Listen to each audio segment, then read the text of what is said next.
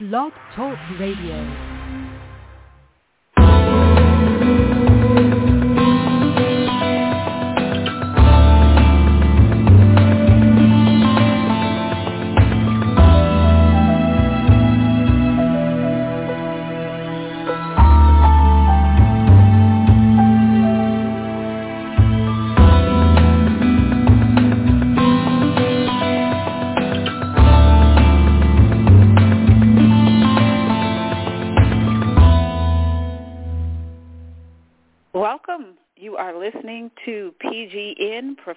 Grace Network. It is December 24th of 2023. This is the live internet broadcast of Secrets Revealed. Understand the book of Revelation from start to finish. We're going to count down from the end of the book of Revelation to the beginning today with our focus on the New Earth prophecy, specifically what about the house of God?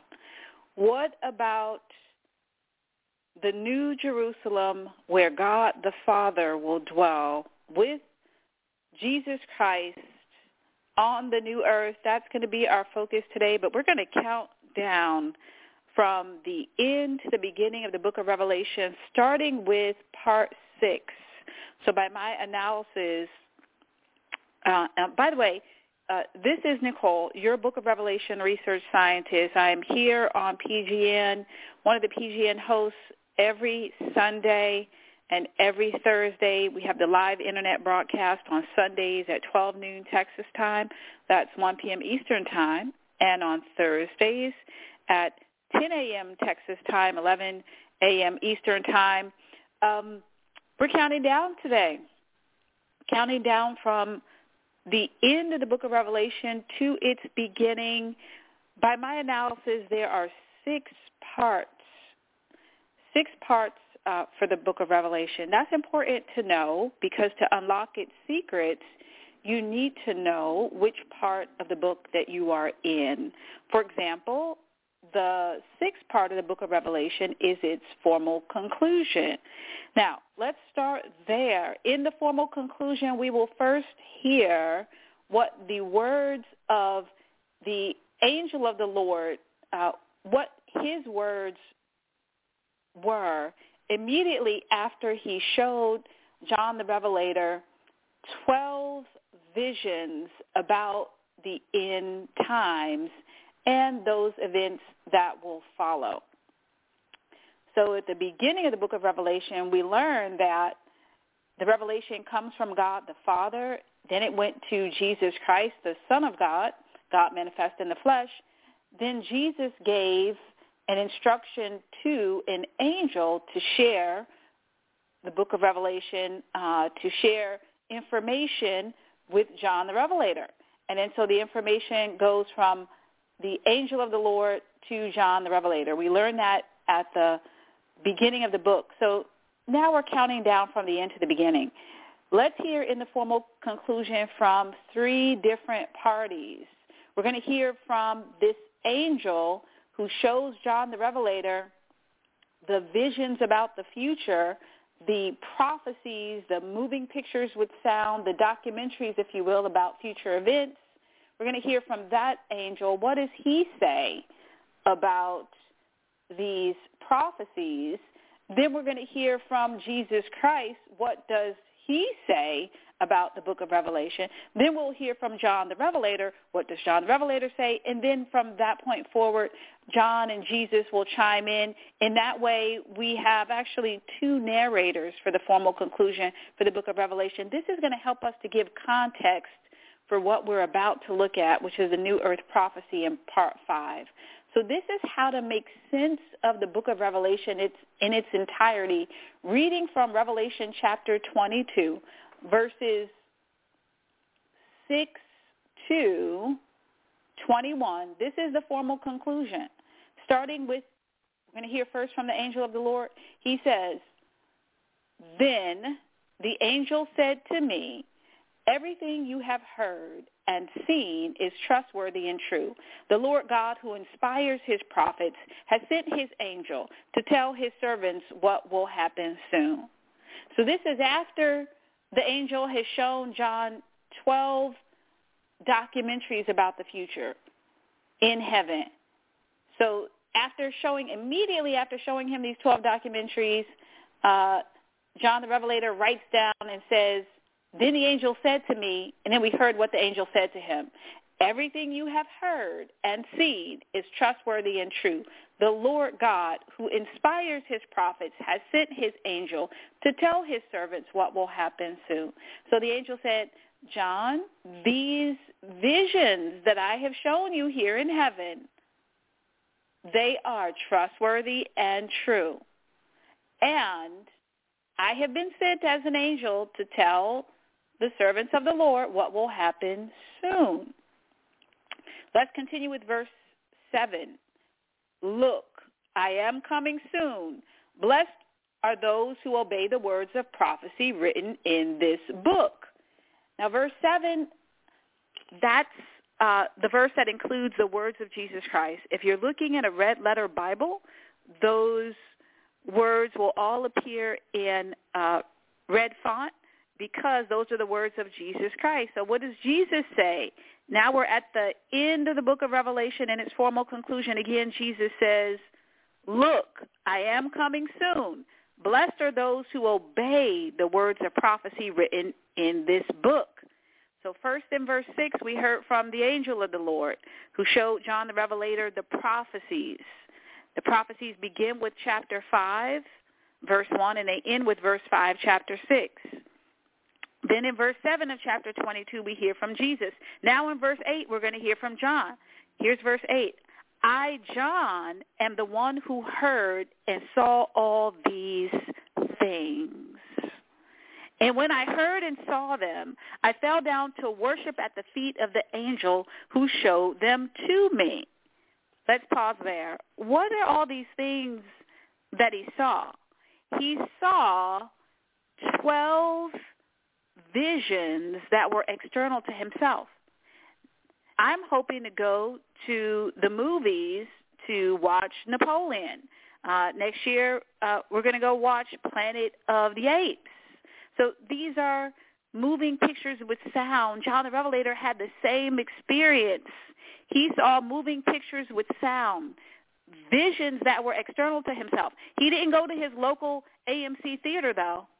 He didn't go to his local AMC theater. He was in heaven where the angel of the Lord showed him these moving pictures with sound. And so when he says, I, John, am the one who heard and saw all these things, he's talking about the visions that the angel showed him. The same visions uh, referred to in Revelation chapter 1 where it says Jesus instructed an angel of the Lord to show John the Revelator things to come. Okay. So, and John tells us, and when I heard and saw them, talking about these moving pictures with sound, these visions, these documentaries about future events, soon coming events, he says, I fell down to worship at the feet of the angel who showed them to me. He continues in verse 9. But he said, talking about the angel, no, don't worship me. I am a servant of God, just like you and your brothers the prophets, as well as all who obey what is written in this book. Worship only God. Then he instructed me. So here's what the angel instructed John at the very end after he has seen these 12 documentaries about future events. Verse 10 says, Then he instructed me, and here's the angel's instruction, do not seal up the prophetic words in this book, for the time is near. Let the one who is doing harm continue to do harm. Let the one who is vile continue to be vile. Let the one who is righteous continue to live righteously. Let the one who is holy continue to be holy. So the angel's talking again in verses 10 and 11. John tells us what the angel said to him. So the angel said, don't seal up these prophetic words. So it's interesting in Daniel, he was shown, keep this a secret in Daniel chapter 12. Seal this thing up. Keep this a secret for later. But John the Revelator was told by the angel of the Lord, do not seal up the prophetic words in this book, for the time is near. Now, in verse 12, Jesus is talking again. Here's what he says in verses 12 and 13.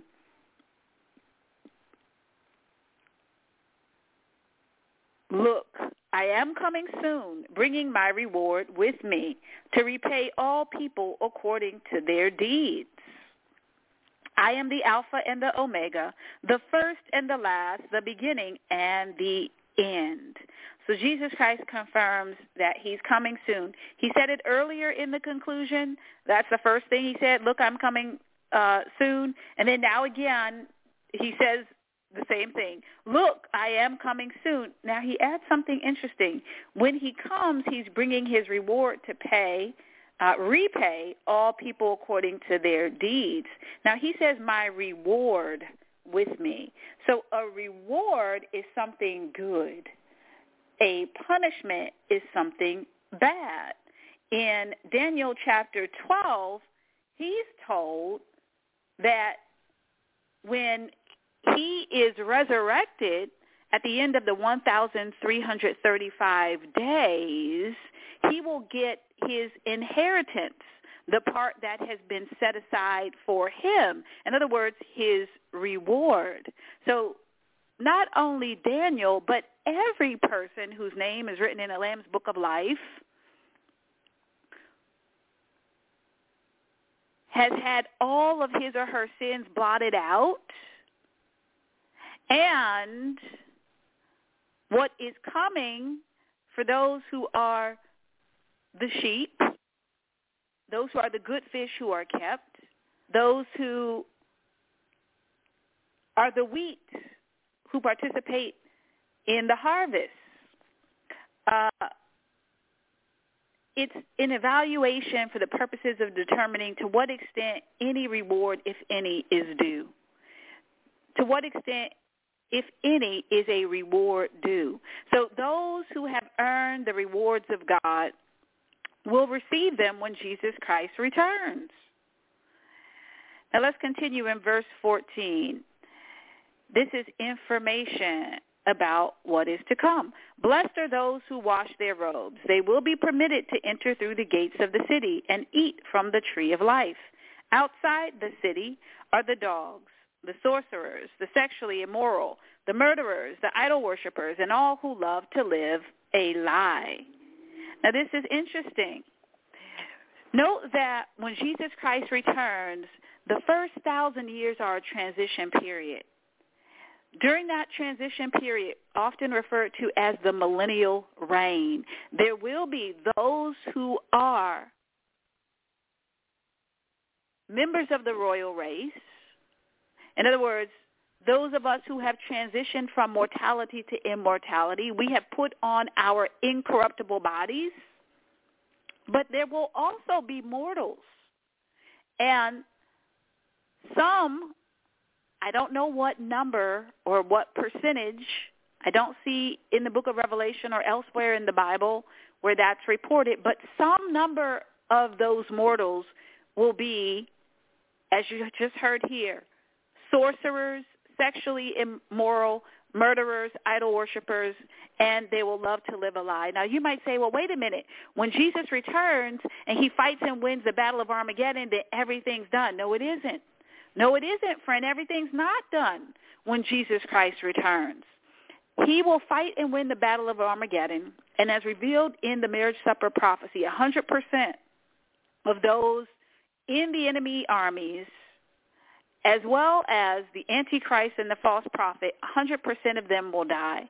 So the Antichrist and the false prophet will experience the second death. They'll be thrown into the lake of fire. And all who are there, all who are there in Israel to fight against Israel in an attempt to take Israel out, they think they are coming to fight Israel but they're going to find out they're coming to fight Jesus Christ. 100% of them are going to die, and the blood will flow for 180 miles, and it'll be as high as a horse's bridle. So that's in Revelation chapter 19, uh, verses 20 and 21, as well as the end of Revelation chapter 14. The blood will flow for 180 miles. However, the Battle of Armageddon is local. It's not global. It's local. It's local. What does that mean? There will be people in other places, other nations, who survived the Battle of Armageddon because they didn't participate in the Battle of Armageddon. They were not a part of the enemy armies. They were not there to annihilate Israel. Now, we do hear in some of the books of the minor prophets, for example, in Zechariah, uh, that Jesus will send plagues back to those nations that did send armies. So uh, individuals who are connected to nations that actively come against Israel uh, for the purposes of defeating Israel during the Battle of Armageddon, individuals in those nations, many of them will suffer. They will suffer because Jesus is going to send plagues back to those nations. However, uh, many individuals who fail to participate in the first resurrection, they will continue in their mortal bodies. Presumably, they will be uh, permitted to uh, procreate, and when they procreate, their sons and daughters will be born in uh, their image or the image of the beast. So the image of Adam rather than the image of God, or the image of beast, perhaps both, but they will not be in the image of God. And some number of those individuals uh, they will be, here we hear it in verse 15, outside the city. So when Jesus comes back and he fights and wins the battle of Armageddon, he puts down the governments of man and establishes the government of God. In Isaiah chapter 9 it says, and the of the increase of his government and his peace there shall be no end. So his government begins immediately, immediately when he fights and wins the battle of Armageddon. Although those individuals who failed to participate in the first resurrection will not be permitted to enter Jerusalem ever again. They will be permitted to dwell on the earth for some time. So that's why it says in verse 15, outside the city. What city are we talking about? We're talking about Jerusalem outside we're talking about present Jerusalem. When Jesus returns what's going to happen? Outside the city are the dogs. And we're not talking about your um your shih tzu or uh you know your beautiful poodle or we're not talking about an actual dog okay? It's described here outside the city are the dogs and then we're told who are the dogs. And then it says the sorcerers so these are all the people who are psychics. They they practice witchcraft. Um, they do ancestor worship, palmistry, astrology, all that. So these individuals will never, ever be permitted to enter Jerusalem again. It says outside the city are the dogs, the sorcerers, the sexually immoral, so all those who are uh, engaged in illicit and inappropriate sexual acts, the sexually immoral, the murderers, the idol worshippers, and all who love to live a lie.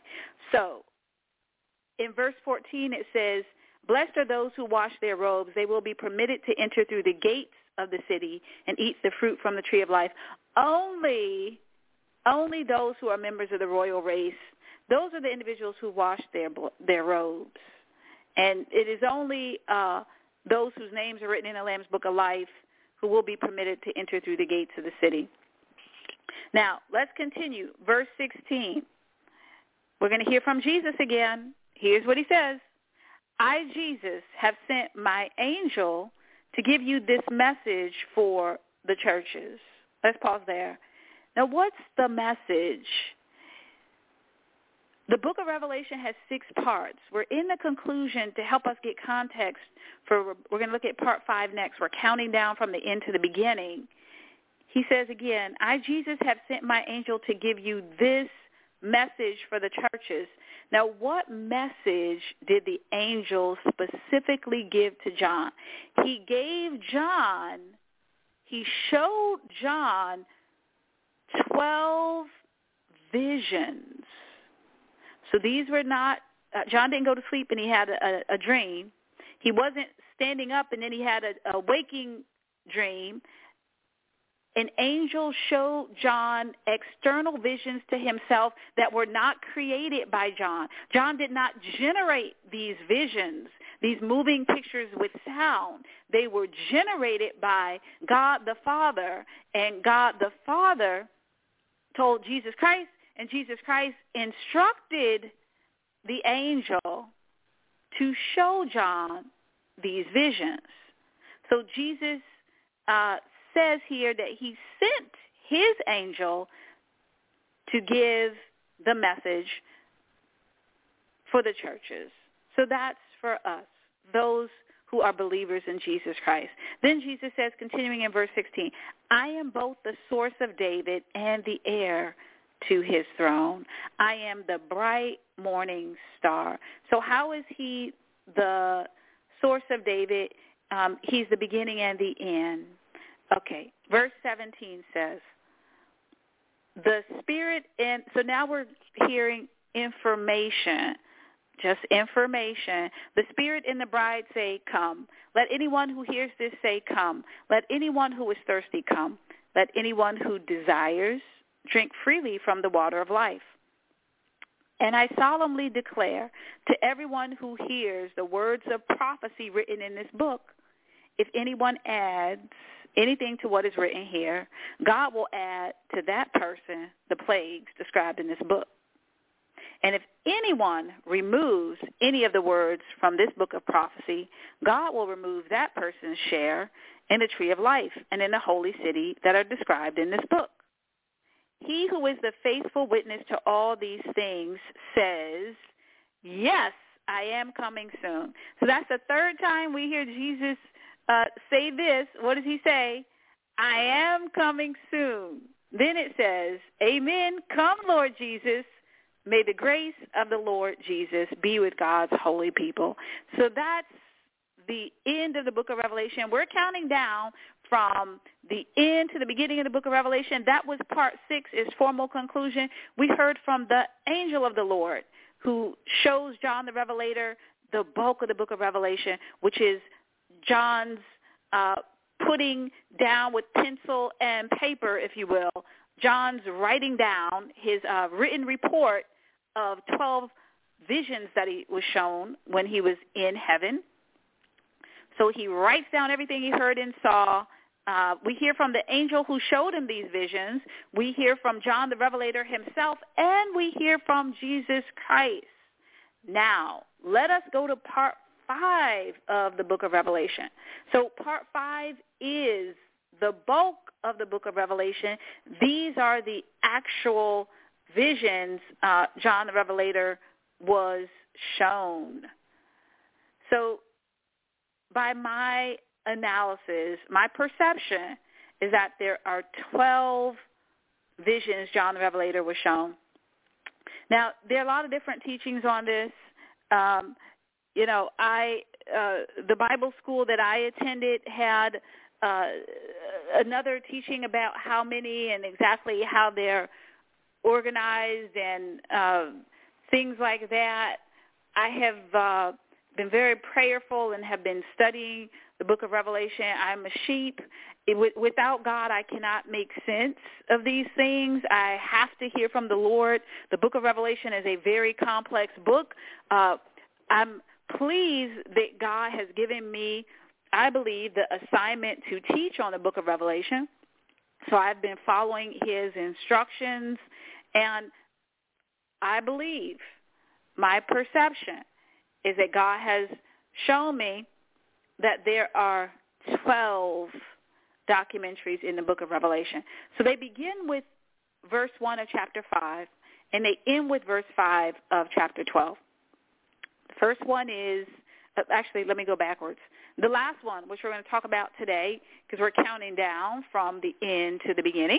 The last one is the New Earth prophecy. That's all about the New Earth. The 11th one is the Dead Judge prophecy. That's about the Great White Throne Judgment. The 10th documentary John the Revelator was shown by the angel of the Lord is the Millennial Reign documentary. The ninth is the marriage supper prophecy. That's all about the Battle of Armageddon.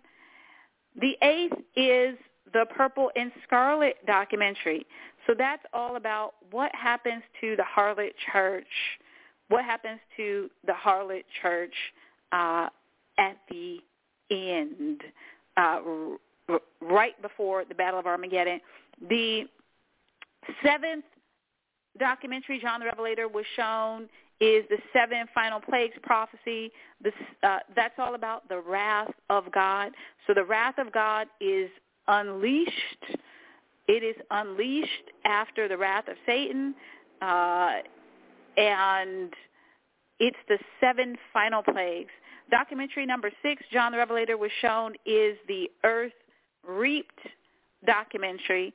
This is about uh, primarily the first resurrection.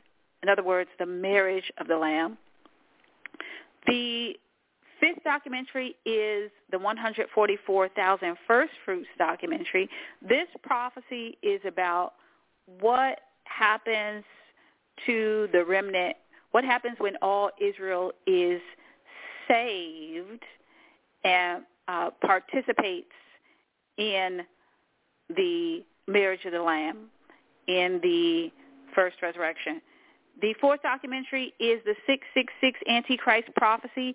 That is a report of what are the actions of the Antichrist and the false prophet during the Great Tribulation.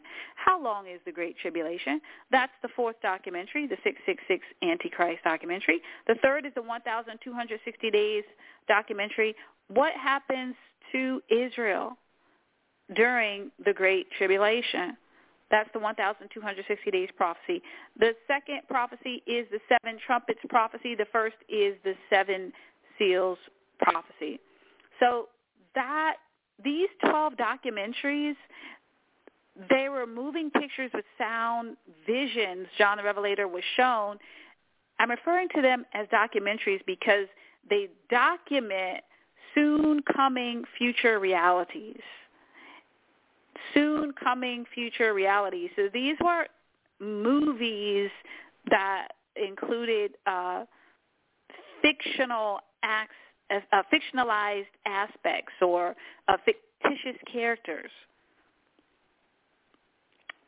Every prophecy in the book of Revelation is genuine, authentic, and sure to come to pass. So again, this is part five of the book of Revelation. We're going to focus on today the New Earth prophecy, and as I was uh, praying about, Lord, what what do you want me to focus on today? Uh, I was led to talking about his home. So, ever, if you've ever thought about buying a new house, or a new condo or getting a new apartment. Maybe you were really excited about it and you were looking forward to the pool you were going to have or the man cave you were going to have or the beautiful kitchen you were going to have. So there are things that are important to each of us with respect to our living accommodations, there are likes and dislikes that we have, things that we enjoy, things that we want. Well, when we hear the new earth prophecy, very interestingly, we have a report, we have a report of the new Jerusalem and it's described in a very interesting way. So we're going to go to the New Earth prophecy, which is which begins with Revelation chapter 21 and ends with verse 5 of chapter 22. And we're going to go to the description of uh, the physical description of the New Jerusalem. In other words, let us focus on the reality of God the Father dwelling in a physical location on a physical earth. So today God the Father sits on the throne in heaven and Jesus sits uh, at the right hand of the Father. That's today in present heaven. But in the future, after the end of the world, when we are in eternity future, God the Father will live on the new earth in a physical location. And that physical location is described in a very interesting way. And it says here uh, in Revelation chapter 21, Revelation chapter 21,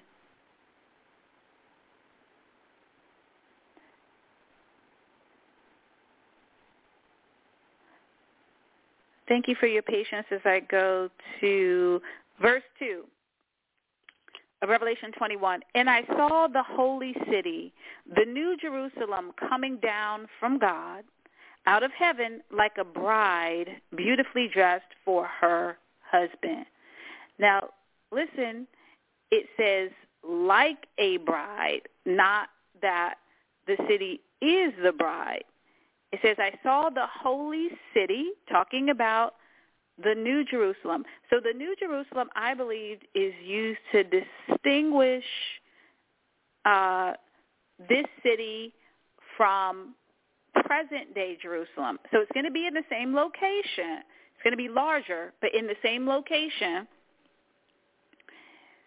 as the present Jerusalem, but it's new and it comes down from God. So God sends, he sends a city from heaven to the new earth. So it literally descends from the sky, descends from heaven, reaches the uh, the atmosphere of the sky, and then it's going to plop down onto the new earth. And it says that this city is like a bride beautifully dressed. Now, if you were going to buy a house, I'm guessing it would be beautiful. Now, beautiful for me, all the walls would be a cheerful hue, yellow color. You know, I like the circular driveway. I like white baseboards. That's beautiful for me. Maybe beautiful for you is you like uh blue walls or you like uh pavers. Maybe you want a three-car garage. Maybe, you know, we all have our likes and, and dislikes. God is going to, uh, God has created a city that reflects his likes. And he's telling us about it here in the New Earth Prophecy. We get to hear about it. Um, okay, now we're going to go to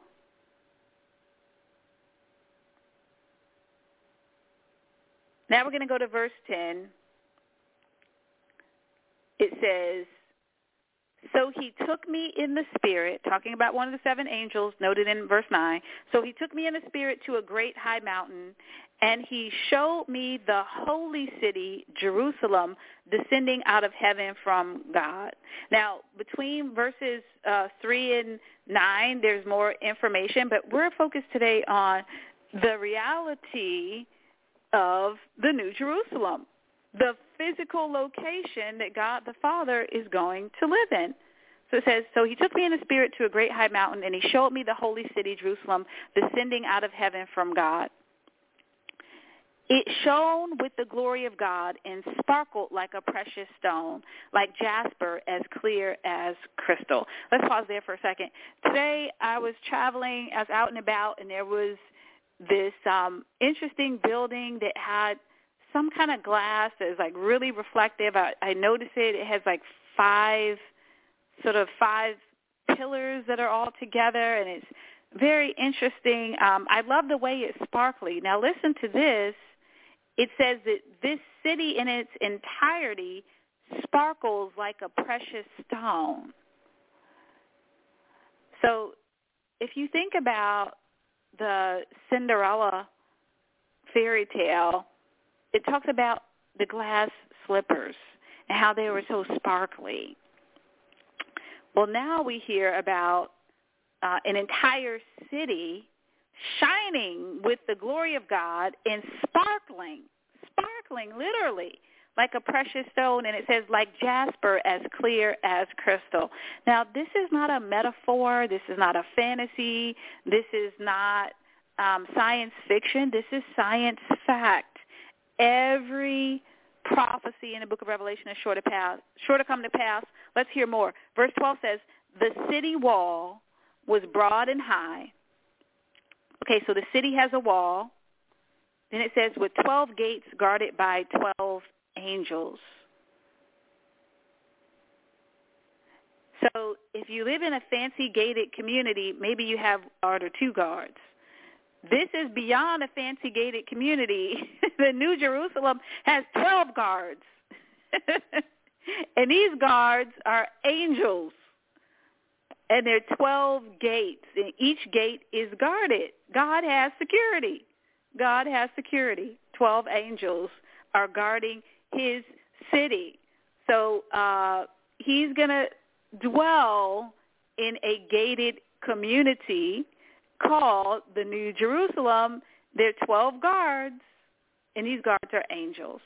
Then it says, and the names of the 12 tribes of Israel were written on the gates. Okay, so on these gates are names. Now, some people have talked about, oh, this is just a metaphor. This is not a metaphor. Listen to the specificity. Listen to the specificity. This is like if you were going and you were going to get a new home built from scratch and you're telling the builder everything you want, the color countertops that you want, the color carpet you want, what kind of wood you want in the living room. Uh, you're giving all these details because you're into it and you're excited about your new home. God's excited about his new home, this holy city, this gated community. Okay. Then it says there were three gates on each side, east, north, south, and west. So we already knew there were 12 gates. Now we know how they're, um, how it works. Three of the gates are on the east side, three are on the north side, three are on the east, and three on the west. Then it says the wall of the city had 12 foundation stones. So we already knew that it's a gated community, so the entire city has a gigantic broad gate around it.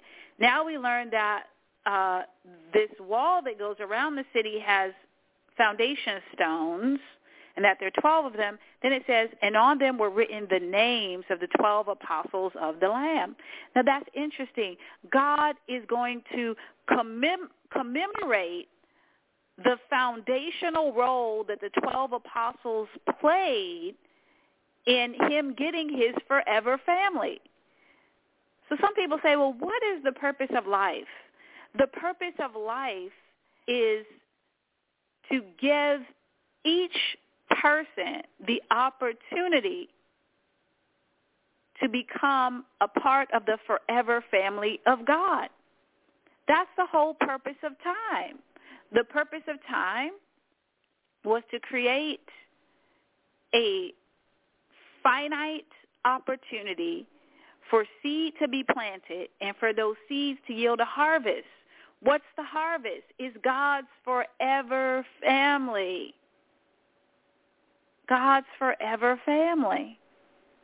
Those whose names are written in the Lamb's Book of Life. Those who will marry, marry Jesus Christ, marry God manifest in the flesh. In other words, we will be forever with him when we participate in the first resurrection. He will be our God, our Father, and we will be his children forever and ever. He's going to live with us. Now let's hear about uh, where he's going to live.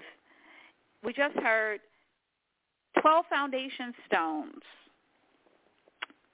So the wall of the city had 12 foundation stones, and on them were written the names of the 12 apostles of the Lamb. So their work is forever commemorated um, on these foundation stones, and on the foundation stones are the 12 walls. Then it says in verse 15, the angel who talked to me held in his hand a gold measuring stick to measure the city, its gates and its wall. Now that's interesting. So um, some cities are very large. I want to look up just for informational purposes. Um, so the biggest the biggest city I've ever been to is New York City. Um, I lived there some years ago. It says New York City total area is 468 square miles. Uh,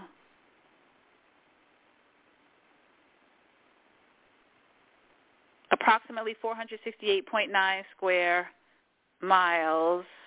Manhattan is 13.4 miles in length. That's where I lived.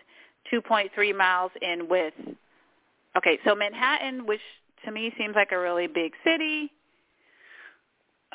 13 miles in length, 2.3 miles in width. Now I'm curious, how big is Johannesburg? Uh, the dimensions of Johannesburg, it says 1,296 square miles. Okay.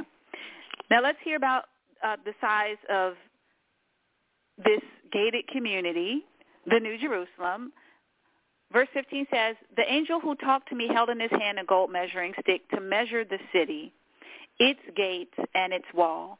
When he measured it, he found it was a square, as wide as it was long. In fact, its length and width and height were each 1,400 miles. Then he measured the walls and found them to be 216 feet thick, according to the human standard used by the angel. So this city is 1,400 miles wide, 1,400 miles long, and 1,400 miles high. Now, today, the city of Jerusalem, it says, is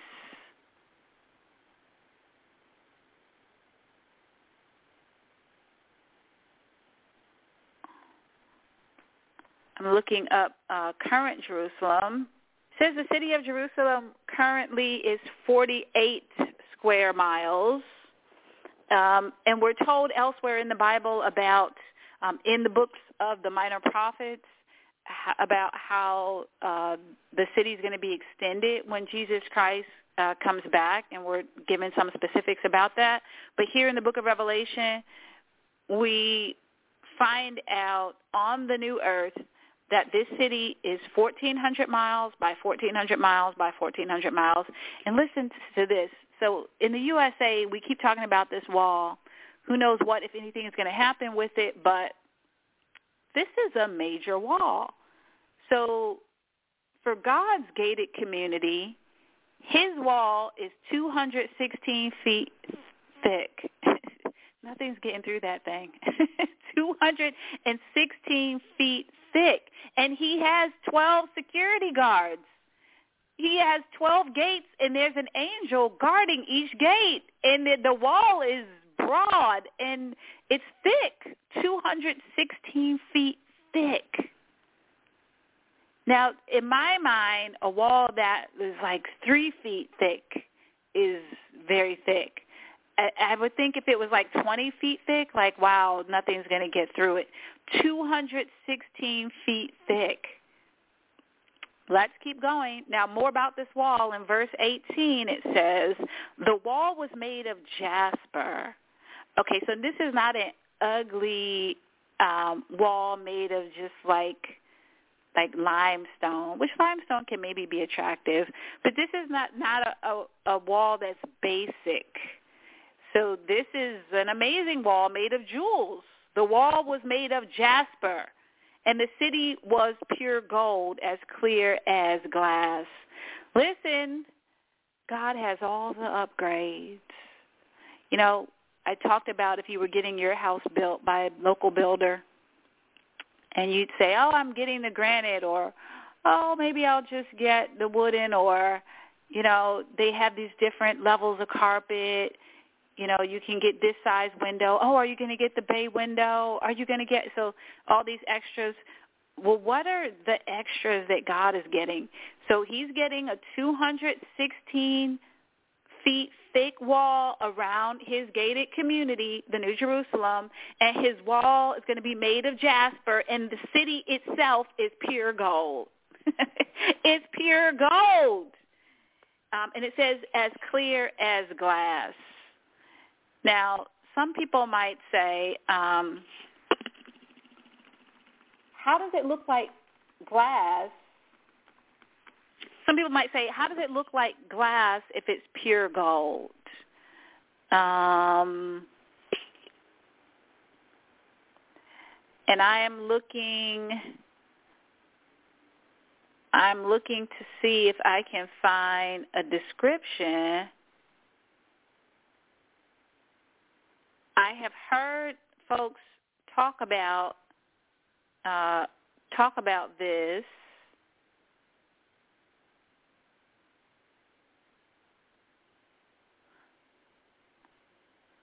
Okay, I wish I had a picture that we could look at um, maybe on a future broadcast. Okay, so the city itself is pure gold. So this is beyond, you know, this is beyond the grandest palace that has ever existed. This is beyond what they had in Thebes. This is beyond what existed. If you believe in Atlantis, I don't know whether I do or not. If you believe in that, it's beyond Atlantis. It's beyond you know, Mar-a-Lago. It's beyond the White House. It's beyond the fanciest uh, celebrities' uh, home in Malibu. It's beyond what the the princes in Saudi Arabia have. This entire city is pure gold.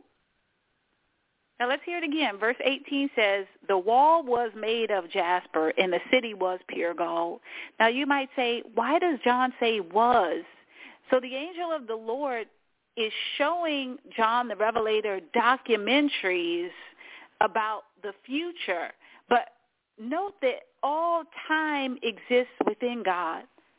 So the past, present, and future exists within God. God is outside of time because time is within God. Time is inside of God. So it has already happened. Now, we experience time, I think most of us, for the most part, experience time in a linear fashion right? So there are events that happen before this present moment. This is what's happening now, and then there are things to come in our future. But for God, uh, he he can be and experience any point in time. He's not limited.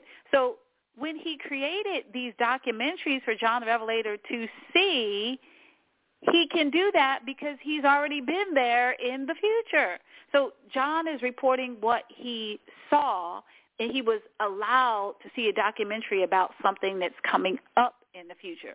So what else does it say? Continuing in verse 19, the wall of the city was built on foundation stones inlaid with 12 precious stones. Now we already knew that the wall had 12 foundation stones, but the the new thing we learned in this verse is each of the 12 foundation stones, remember um, those have the names of the 12 apostles, but each of the 12 foundation stones is inlaid with 12 precious stones. Wow. Now, what are those 12 precious stones?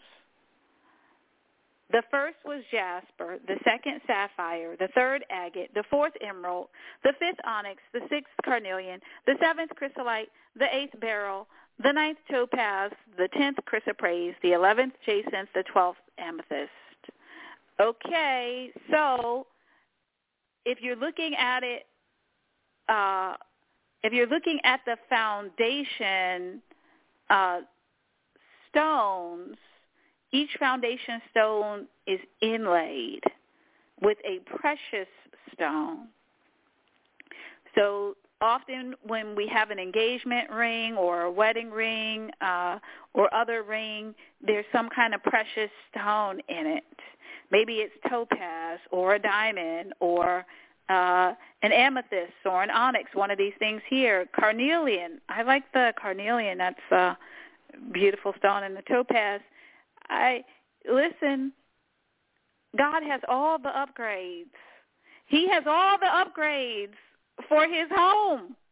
Now this is very exciting. What else? Verse 21 says the 12 gates. Okay, so we've heard about the wall, how it's 216 feet thick, and it's built on the 12 foundation stones, and each foundation stone is inlaid with a precious stone. Now we're going back to the gates. More details on the gates. Verse 21 says the 12 gates were made of pearls, each gate from a single pearl. Wow. So these 12 gates, remember there's three on the north side, three on the east, three on the west, three on the south. So all of the gates, and there are 12 of them, are made from pearl. So there were 12 ginormous, I know that's not a word, there were 12 enormous, 12 gigantic pearls that were utilized to create these 12 gates. Now I'm saying that I don't really know how the the pearl was generated. I have no idea. Uh, but it says each gate from a single pearl. So it is from a single pearl. Uh, we're not told exactly how that worked. Each gate from a single pearl. Then it says, and the main street was pure gold, as clear as glass. So the city was pure gold, and then we're told more details. The main street in the city is pure gold as well. Now, where I live, the streets are made of tar. That's not negative, you know. It's smooth. I'm grateful for the the smooth uh, streets that allow me to drive my vehicle and um, have it be a comfortable ride, and um, I praise God for that. But how much better is it going to be when you and I are cruising down the main street in the New Jerusalem, which is pure gold? God is upgrading, and we will be upgrading right along with him. Uh, Praise the Lord. So as you continue in verses uh, 22 to 27, um, we have more information about the experiences of the city, but uh, we don't have any more description of the city itself, but some interesting things about it. Some interesting things. So we already heard in the formal conclusion that the dogs won't be allowed to enter it. So who are the dogs? Witchcraft folks, sexually immoral folks, people who love to live a lie, um, and on and on like that. And you might say, well, wait a minute. When Jesus comes, all those people are, are going to hell. Not right away. Not right away. So remember, during uh, the millennial reign, they are there until we get to the new earth. But here we are in the new earth prophecy. Here we are in the new earth prophecy. Now, what does it say? Uh, verse 27. Nothing evil will be allowed to enter, nor anyone who practices shameful idolatry and dishonesty, but only those whose names are written in the Lamb's Book of Life. Let me make a point of clarification here. No person who whose name is not written in the Lamb's Book of Life will ever be permitted to enter Jerusalem again once Jesus Christ fights and wins the Battle of Armageddon. However, we don't get to the New Jerusalem until after the Great White Throne Judgment. In other words, once all of God's five enemies are defeated and they're all destroyed by being thrown into the lake of fire. It all it doesn't all happen at once, right? First, the Antichrist and the false prophet are thrown into the lake of fire. That's at the Battle of Armageddon. A thousand years later, Satan's thrown into the lake of fire. Shortly thereafter, at the great white throne judgment, Satan's children and death and the grave are thrown into the lake of fire. Then we come to the end of the world. And when we come to the end of, wor- of the world, everything goes through a holy fire, and we get a new earth and new heavens. Okay, at that point, when we're here in the timing of the new earth prophecy, that's when, once we get the new earth, that's when the New Jerusalem descends from heaven. God sends it and it arrives and it merges right onto the new earth in the exact location that it's supposed to, which is Israel. So we just heard parts of the New Earth prophecy. By the way, the one-page basic study notes are available for you. Um, always, there are one-page basic study notes that accompany our talk here about the book of Revelation. You can go to blogtalkradio.com forward slash live prophetic blogtalkradio.com forward slash live prophetic for the basic study notes. So we heard the New Earth prophecy, um, parts of it, and again, it begins with verse 1 of chapter 21 and it ends with verse 5 of chapter 22. It's part of part 5 of the book of Revelation, which are the prophecies in the book of Revelation, what the angel of the Lord showed John the Revelator. Let us go to part 4 of the book of Revelation. We're counting down. We're going from uh, the end to the beginning. Part four of the book of Revelation is John's report on heaven. So John wasn't shown the new earth prophecy or any of these other prophecies. He was not shown the new earth documentary. I'm using those words interchangeably. So he watched a documentary.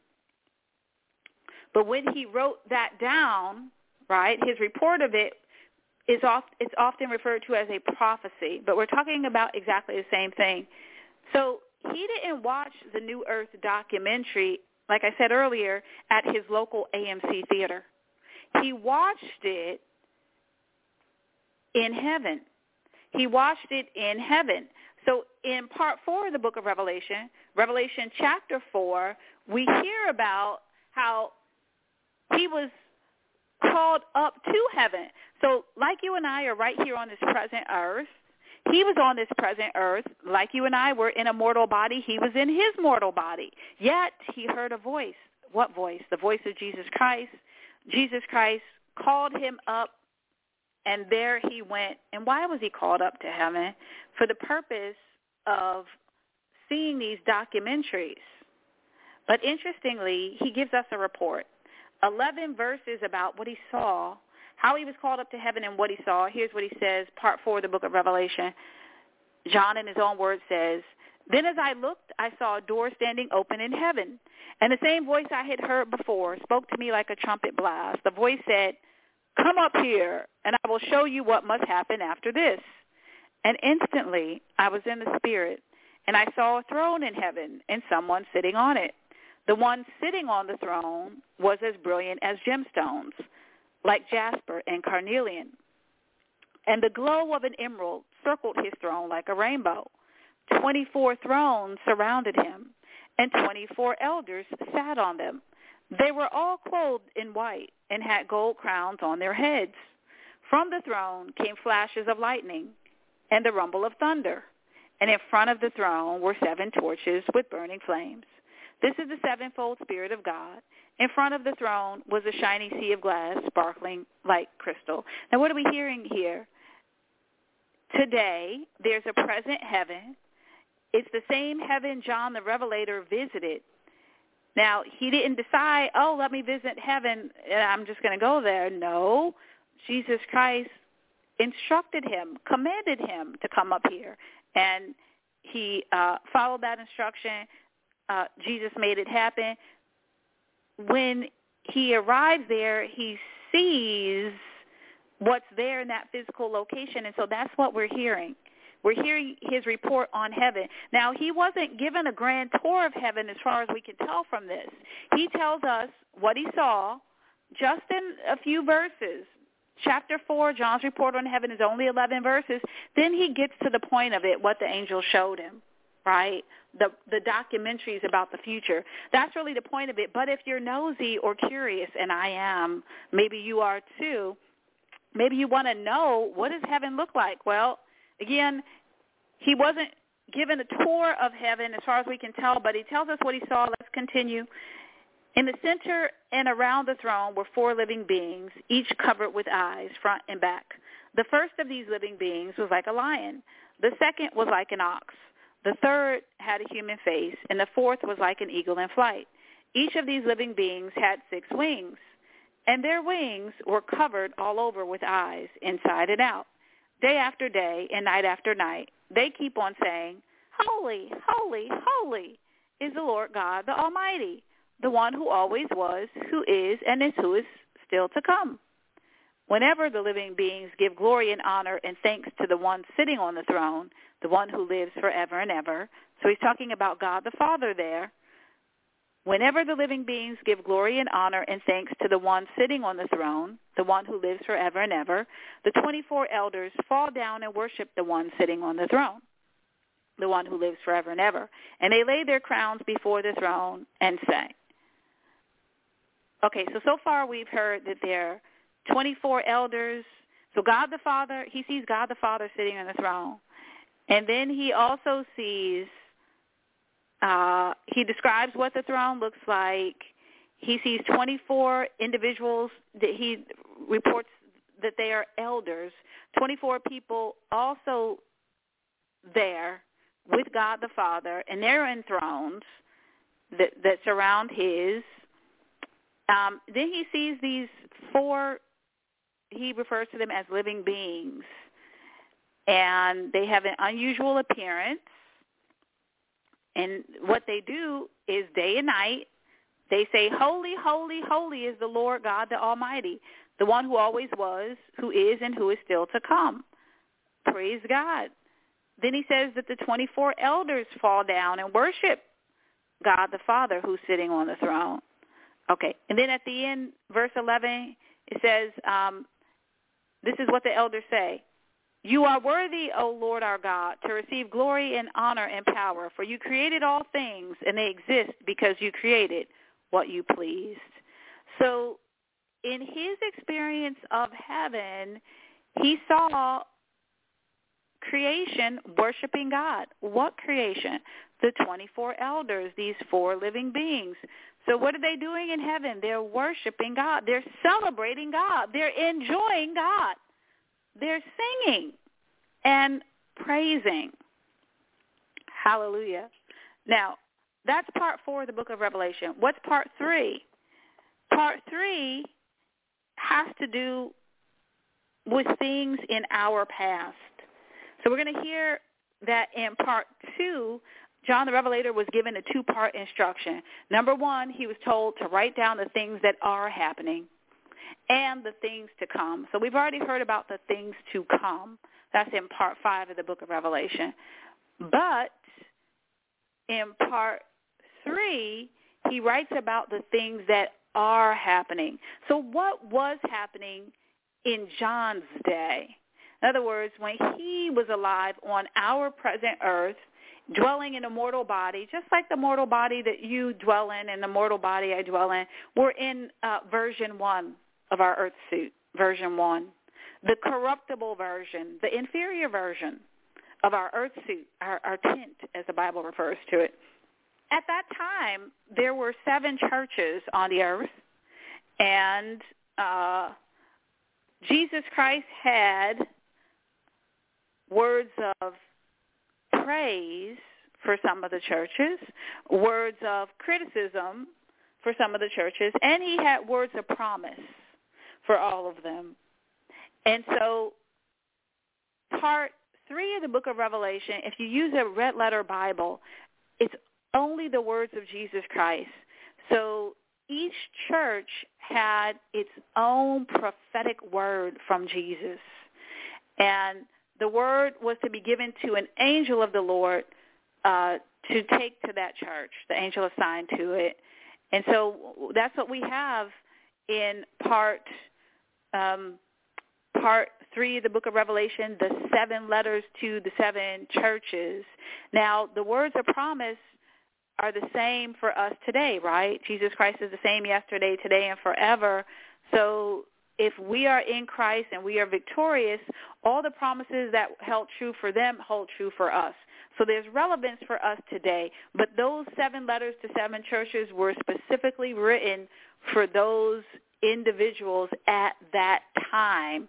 In other words, uh, Jesus was talking to them about what was going on with them right then. part two of the book of Revelation. Now we're almost at the beginning. Chapter one has two parts. Part two is the formal introduction. The formal introduction. So the formal introduction for the book of Revelation is chapter 1, verses 9 to 20. Verses 9 to 20. And so here we have the beginning of John's experience with the book of Revelation. He tells us about how he was on the island of Patmos. And he was there not because he was on vacation.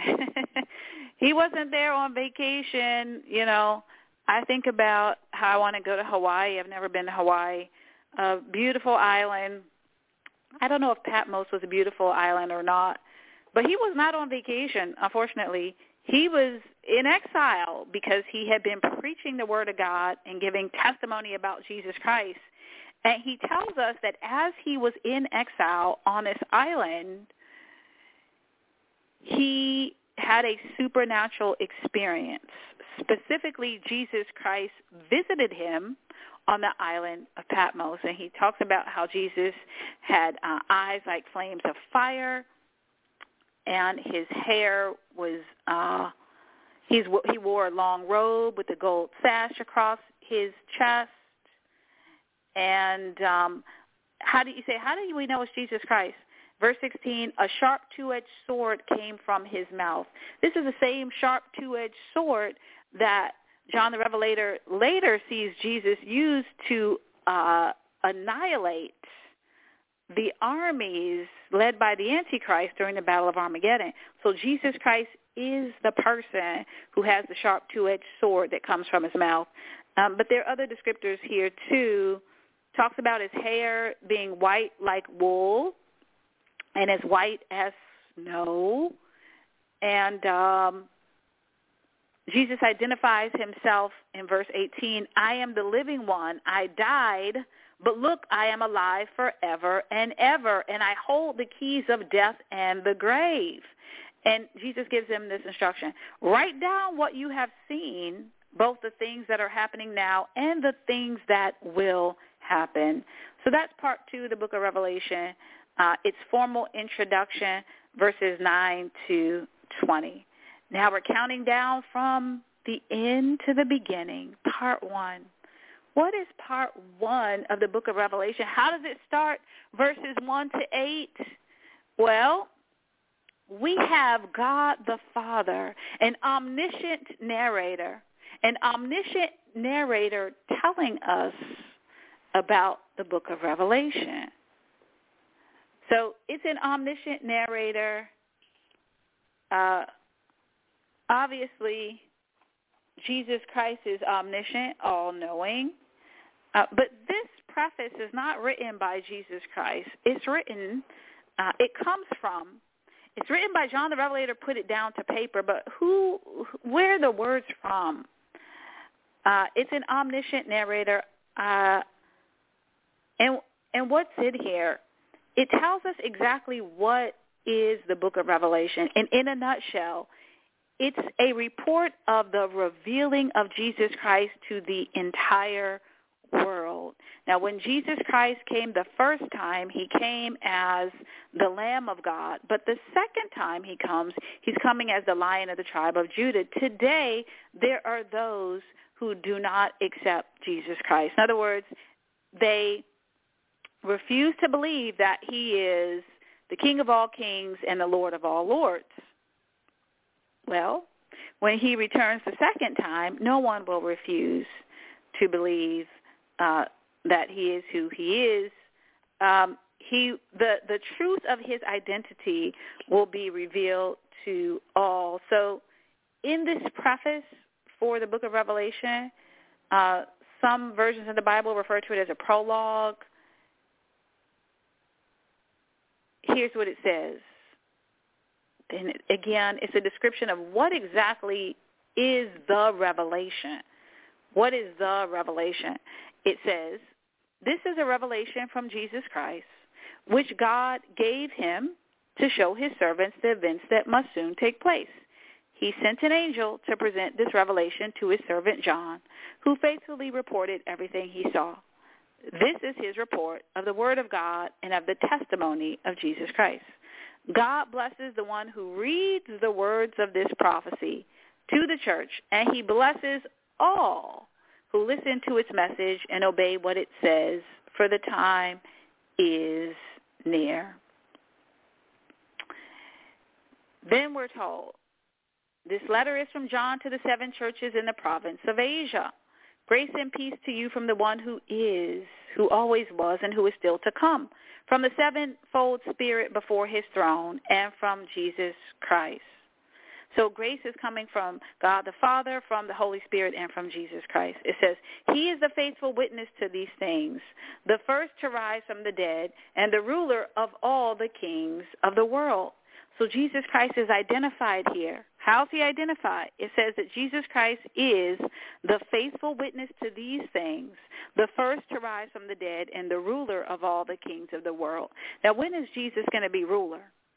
When he returns at time two. When he returns for the second time at his second coming, again, he's going to put down the governments of man and establish the government of God.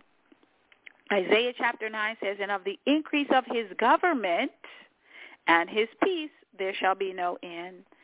So again, the government of God is coming to this present earth very soon. Then it says, All glory to him who loves us and has freed us from our sins by shedding his blood for us. He has made us a kingdom of priests for God his Father. All glory and power to him forever and ever. Amen. Look, he comes with the clouds of heaven, and everyone will see him, even those who pierced him, and all the nations of the world will mourn for him. Yes, amen. I am the Alpha and the Omega, the beginning and the end, says the Lord God. I am the one who is, who always was, and who is still to come, the Almighty One. So that is the preface or prologue, if you will, for the book of Revelation. That is part one. I want to thank you for being with me and with us. We're going to continue on Thursday talking about uh, the book of Revelation. It'll be our last talk on the New Earth prophecy. I hope that you'll be with me and with us again every Sunday at 12 noon Texas time and on Thursdays at 10 a.m. Texas time. We're unlocking the secrets of the book of Revelation by the grace of God. I want to thank you for being here again with me and with us. You can text in your comments or questions to 1214-505-8719. Comments or questions about the book of Revelation, please send them in to uh, Prophet Randy Chandler. He'll share them with me, Nicole, your book of Revelation research scientist. You can do that 24-7, 1214-505-8719. Also, if you have a prayer request, feel free to share your prayer request. It'll be my uh, pleasure to pray with you and for you. You can do that during a live internet broadcast or by uh, text. Our phone number during the live internet broadcast is one three one nine five two seven six zero two seven. Again, that's one three one nine five two seven six zero two seven. Thank you, friend and truth seeker, for being with me and with us today. If you haven't done so yet, I encourage you, according to Jeremiah 33:3, call out to God. He promises to show you great and mighty secrets that you do not know. Until next time, friend and truth seeker, God bless you.